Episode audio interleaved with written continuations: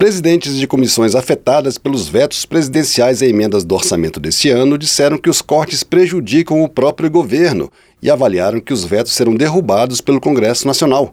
Os vetos presidenciais às emendas de comissões da Lei Orçamentária de 2024 somam 5,6 bilhões de reais e, de acordo com as consultorias de orçamento da Câmara e do Senado, atingem principalmente ações dos ministérios.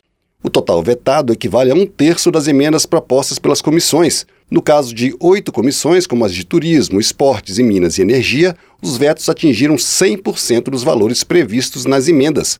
O governo pode ainda recompor o orçamento a partir de remanejamentos de outras áreas ao longo do ano, por meio de créditos adicionais. Mas os vetos às emendas de comissão provocaram críticas na primeira semana de trabalho do Congresso Nacional este ano.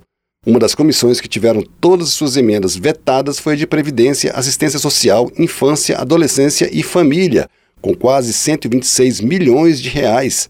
O deputado Fernando Rodolfo, do PL de Pernambuco, presidente do colegiado, disse que os cortes atingem recursos para projetos sociais, como distribuição de alimentos e cestas básicas. Ele acredita que o Congresso vai derrubar os vetos. Eu não tenho a menor dúvida de que esses vetos cairão e de que esse recurso que nós garantimos através de um amplo trabalho de discussão, de um amplo trabalho de articulação política para votar e aprovar, eu tenho certeza que esse recurso vai voltar para a janela orçamentária e será destinado à população brasileira a partir da indicação do nosso colegiado. A Comissão de Turismo também teve todas as emendas vetadas no valor total de 950 milhões de reais.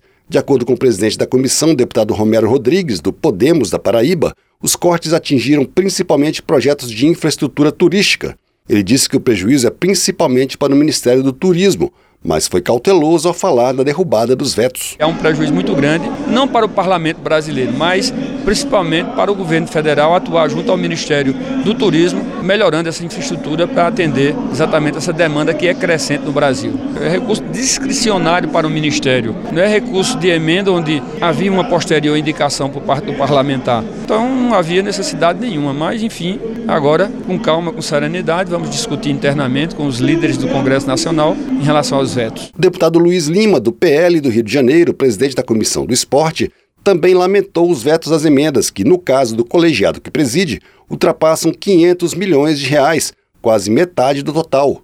Ele disse que os cortes atingem a execução de projetos. Eu, mesmo sendo um deputado de oposição, enxergo um erro do próprio governo, que era uma forma do governo Lula fazer um carinho no Ministério do Esporte tão sofrido com a falta de recursos. A área mais prejudicada com esse corte é a execução de projetos. Com esse corte, a gente inviabiliza milhões de crianças e adolescentes, adultos e idosos a fazerem esporte no nosso país. O presidente Lula, ao vetar as emendas, justificou a necessidade de recompor o orçamento de programas importantes para o governo, que tiveram parte de seus valores originais redirecionados pelo Congresso para as emendas.